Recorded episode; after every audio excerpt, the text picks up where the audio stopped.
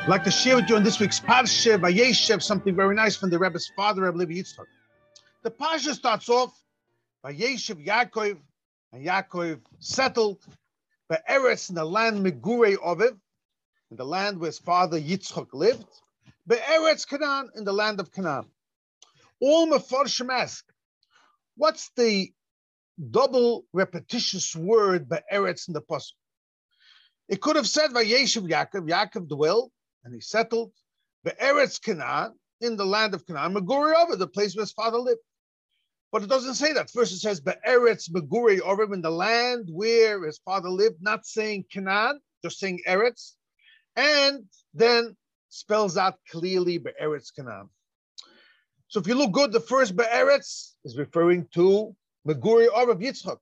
The second is referring to Yaakov. In the land of Canaan, that's where he settled and dwelled. Points out, Rabbi Levi Yitzchak, something phenomenal. If you look in the entire Tanakh, every time the pasuk says the word, the land of Eretz Yisroel, when it speaks about, when Hashem is talking to Yitzchak, it only says Ba'oretz. An example, and Pasha's told us, in Perek Chavov, it says, Hashem tells Yitzchak, don't go down to Mitzrayim, Gur, I want you to dwell and live Ba'oretz Hazois. Doesn't say Ba'oretz Canaan. Shchoin Ba'oretz, I want you to dwell over here, live over here. Doesn't say Ba'oretz Canaan. On the other hand, by Yaakov, like in this pasuk, it says Ba'oretz Canaan, he lived in Eretz Canaan. Also, it says by Avraham Avinu, we have the famous pasuk, we say in the Haggadah, Hashem says, V'oylech oisoi.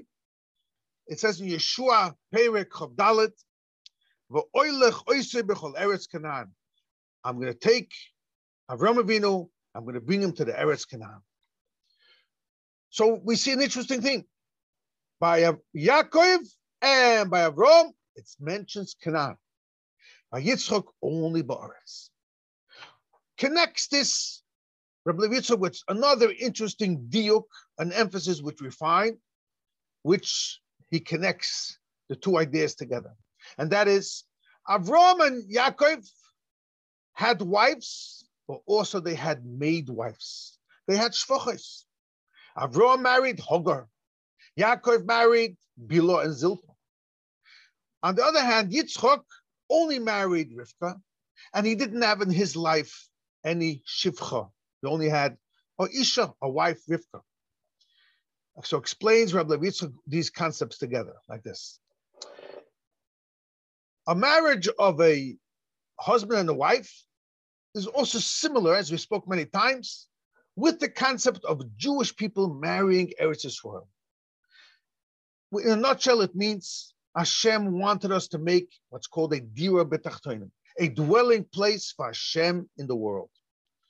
There's two types of services. There's a, there's a service which is connected more to Torah mitzvahs directly, even though we're involved in the world.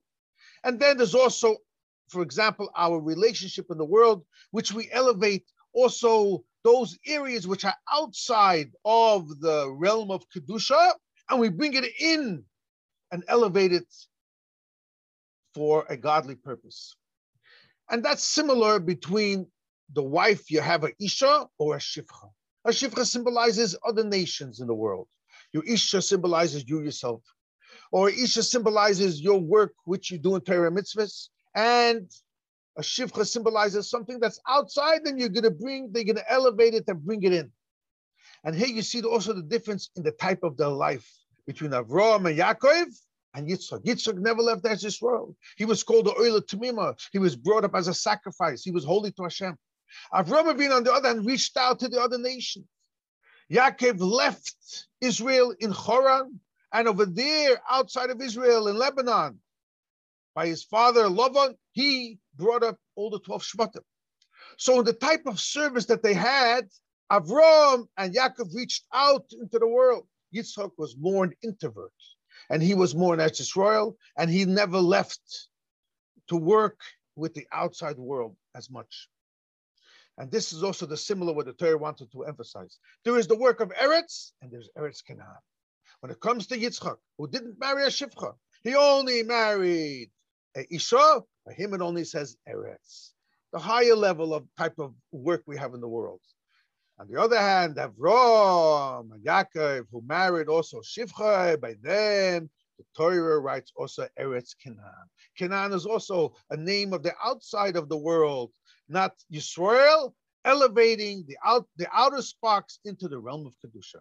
And then you see how it's unbelievable, how every word in Torah, the, the Rebbe's father picks up, that by Avram and Yaakov it says Canaan, but by Yitzchak it only says Eretz.